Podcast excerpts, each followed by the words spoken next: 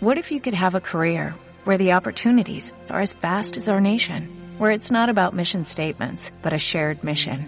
At U.S. Customs and Border Protection, we go beyond to protect more than borders, from ship to shore, air to ground, cities to local communities. CBP agents and officers are keeping people safe. Join U.S. Customs and Border Protection and go beyond for something far greater than yourself. Learn more at cbp.gov/careers. Buenos días a todos y bienvenidos al canal de Ruach Legal TV. Next Generation, la próxima generación EU, Next Gen EU, la próxima generación europea. No estamos hablando de personas, estamos hablando de empresas, estamos hablando de productividad, estamos hablando de salir de la pandemia. Se nos publicita de esta forma. Son esos 140.000 millones de euros que van a llegar para modernizar nuestras empresas, para digitalizar nuestras empresas, para transformar la sociedad de forma digital y que sea una sociedad mejor. Se nos publicita así, Make It Real, una chica andando enérgicamente, pisando fuerte o dando un salto hacia la próxima generación porque esos 140.000 millones, aproximadamente una mitad a fondo perdido y la otra mitad en préstamos a devolver, son para nuestras empresas y para nuestros autónomos. Algunos de estos miles de millones ya están en marcha, algunos de estos miles de millones ya se pueden solicitar. Tengo entendido que de estas subvenciones que ya se pueden solicitar, hoy por hoy, y es hasta el 31 de diciembre, faltan apenas 15 días, probablemente la mitad van a quedar sin adjudicar. El marketing, la publicidad y el riego de dinero es fantástico, pero como todo, tiene letra pequeña. Vamos a ver un ejemplo, un ejemplo concreto de una de estas partidas de subvenciones, las que se pueden solicitar. Y quizá podamos entender por qué muchas veces estas ayudas se quedan desiertas. Quizá es que no son tan buenas ayudas. Nos dicen que no es solamente un plan de recuperación, que es muchísimo más, no solamente para salir más fuertes de la pandemia, sino que es el mayor paquete que jamás se ha financiado por la Unión Europea ni por nadie en el mundo para crear oportunidades, crear trabajo, generar esa Europa en la que queremos vivir. Pero olvidémonos un momento de ese marketing fantástico y pisemos de pies al suelo. Esta es una orden ministerial que dice cómo se puede acceder a una de estas subvenciones. Es muy interesante. Es la orden del Ministerio de Industria y Comercio de 1 de octubre, por la que se establecen las bases y se abre la convocatoria para que quien quiera pueda solicitar estas ayudas. Ayudas que son para un fin concreto. La modernización de la máquina herramienta de pequeñas y medianas empresas. Dice esta convocatoria que, inmersos en los efectos devastadores de la pandemia originada en 2020, es más urgente que nunca propiciar una recuperación económica, en la que la industria juegue un papel relevante.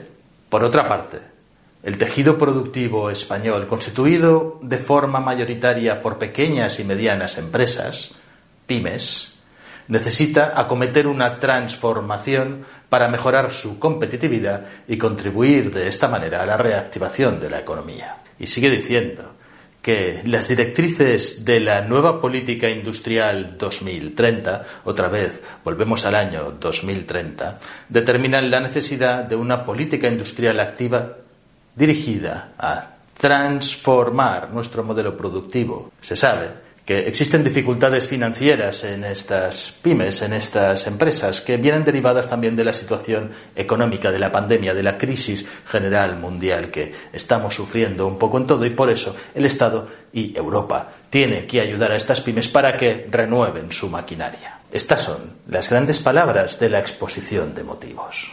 Lo mejor de esta norma es que va dirigida prácticamente a todo el mundo. Los beneficiarios, según dice el decreto, son transformándolo en palabras normales, cualquier empresa grande, pequeña o incluso autónomo que tenga entre 1 y 250 empleados. Y también, dependiendo del volumen de facturación, tendrán acceso a unas cosas o a otras.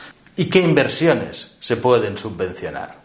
Se pueden subvencionar las que supongan una ampliación de la capacidad productiva, las que supongan una diversificación de los productos que estamos haciendo y las que impliquen también un cambio, un cambio esencial, pero bueno para la productividad. El siguiente punto es el que para mí empieza a ser ya el primero bastante discutible. Porque es para comprar máquinas y comprar herramientas esta subvención, para otras cosas habrá otras. Pero aquí nos dice qué es lo que como inversión es subvencionable. Y nos pone una lista, tornos, fresadoras, madrinadoras, taladros, roscadoras, brochadoras, bla, bla, bla, un montón de cosas. Uno de los requisitos es que cuando nosotros nos proponemos comprar, no sé, una fresadora, una fresadora industrial, por decir una máquina cualquiera, tenemos que pedir tres ofertas. Tenemos que tener tres ofertas de distintas empresas, que sean comparables, que sean más o menos la misma fresadora, que no sean de personas vinculadas a nosotros, es decir, si nuestro hermano tiene una empresa que fabrica fresadoras, a él no le podemos pedir, aunque nos diera la mejor fresadora y nos diera el mejor precio. Por lo que tenemos que identificar también a los ofertantes. Claro, si nosotros tenemos una línea de una determinada marca y nos funciona bien y estamos preparados para utilizar esta marca junto con un software, pues tenemos que pedir igualmente tres ofertas, que seguramente no acabarán siendo de la misma marca, pero que igual no pueden encajar dentro de nuestra línea de producción. La subvención no incluye solo la compra de la máquina, no incluye solo la compra de la herramienta. También se pueden subvencionar otros gastos, como son los de instalación y de puesta en marcha de esta máquina, siempre y cuando no superen el 15% del presupuesto. Esto encaja dentro de lo que es más o menos normal.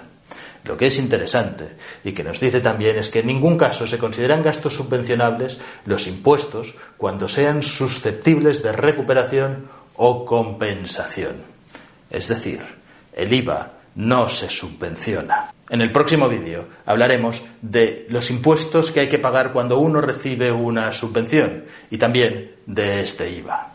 Menudo negocio para la agencia tributaria. Suscribiros al canal y darle a la campanilla para no perderos el vídeo sobre los impuestos a las subvenciones. Yo ya tengo en mente, pero tenéis que tenerlo vosotros en mente también, que la subvención no va a ser el 100% de la inversión, el 100% de la máquina.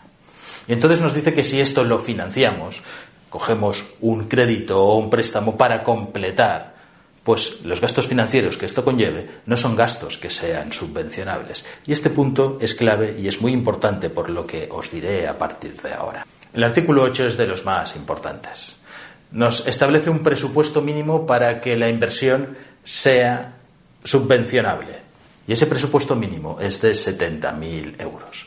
Pero no 70.000 euros para dos o tres máquinas, sino que dice que el importe mínimo de cada máquina herramienta subvencionable, incluyendo los gastos de instalación, etc., será mayor o igual que 70.000 euros sin incluir el IVA. Es decir, si nosotros lo que necesitamos es una máquina de 20.000 euros, no entra. Si necesitamos una máquina de 20 y otra de 60, tampoco entra. ¿Por qué? cada una no llega a los 70.000 euros. Eso no es subvencionable. Y ahora, los límites. Los límites de las ayudas, estos límites son claves. Los límites son el 20% de los gastos subvencionables en el caso de pequeñas empresas y el 10% de los gastos subvencionables en el caso de medianas empresas. Significa que si tú te compras una máquina de 80.000 euros, te van a subvencionar solo 8.000 euros. El resto del dinero lo tienes que poner tú. O se lo tienes que pedir al banco. De hecho, los bancos ya están moviéndose para también dar créditos que puedan completar estas subvenciones. Pero esto no es todo. El artículo 12 nos habla del régimen de garantías. ¿Qué régimen de garantías? ¿Me van a dar una subvención y tengo que garantizar algo? Pues sí. Se exigirá antes de la resolución de la concesión de la subvención, la presentación del resguardo de constitución de garantía ante la Caja General de Depósitos, en cualquiera de las modalidades aportadas. El importe total de la garantía a constituir será el 100% de la subvención propuesta.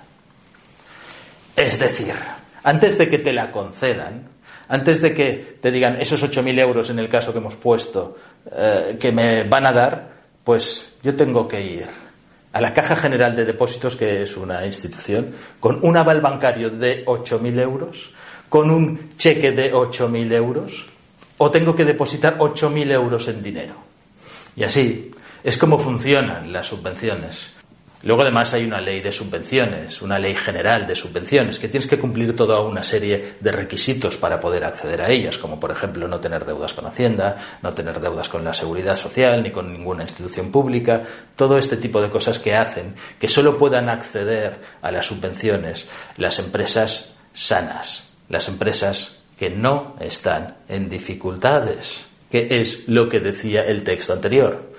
Así que es falsa la premisa de que es para ayudar a las empresas en dificultades. Es falsa la premisa de que estas ayudas son para todos y cualquiera los puede solicitar. Y es falsa la premisa de que realmente sea una ayuda. Porque si lo que me van a dar de ayuda primero lo tengo que depositar como garantía, es que hay que ser tonto, tonto, tonto para llamarle a esto ayuda. En fin, espero que los requisitos para las nuevas ayudas sean mejores. Espero que no se subvencione el 10 o el 20%, sino que se subvencione el 50, el 60 o el 70 y que no se tengan que dar garantías de devolución ni garantías del 100% de lo que estamos pidiendo. Es normal que haya que vigilar a quién se le da la ayuda, porque estas ayudas hay que devolverlas de alguna manera a todos los ciudadanos y no hay que dárselas a cualquiera para que las malgaste, tienen que ser ayudas productivas. Pero tienen que ser también reales ayudas. Hay que encontrar el equilibrio entre las garantías y las ayudas. Todo no puede ser. Si todas las convocatorias para ayudas son parecidas o similares a esta, yo os aseguro que no voy a pedir ninguna. Si te ha gustado el vídeo, dale al like, dale a la campanilla para recibir notificaciones de los nuevos vídeos, suscríbete al canal y pon tus comentarios que seguro tienes algo que decir.